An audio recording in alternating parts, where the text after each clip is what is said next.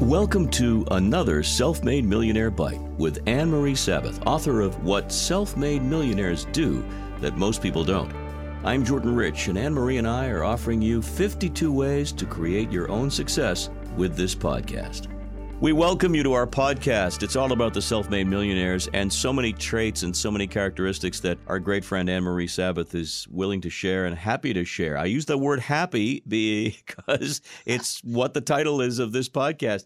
Be happy. Now, those two words that sound so easy and maybe even a little trite, but it does make a difference when one is positive. Tell us more. It sure does. Being happy, once again, like being positive, is truly a mindset. Now, I don't know if you have ever heard of anyone who has the title of Chief Happiness Officer. Have you ever heard that title? No, no, not yet. Well, guess what?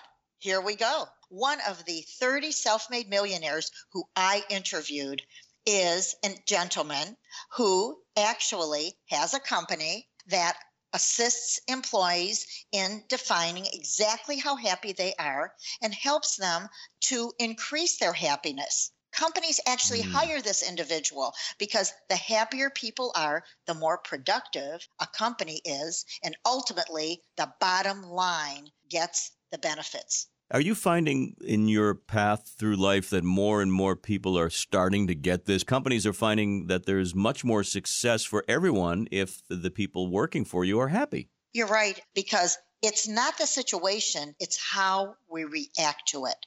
And let's face it, we have all had crummy managers who we may have ended up becoming like when we were in their shoes.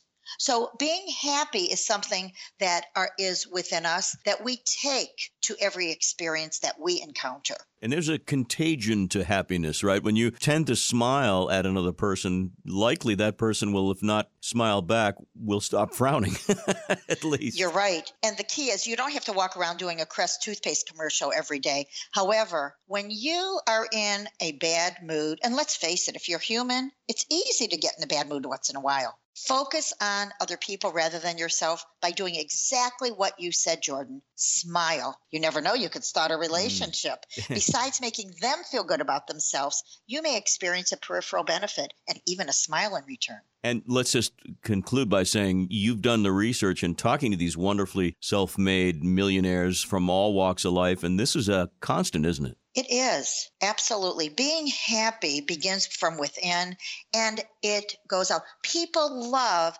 energized, positive, happy people. And once again, this goes together. That is why we've said in past podcasts, you have to create your own space. You have to create your own time to think so that when you are with people, you can project that happiness that you feel from within.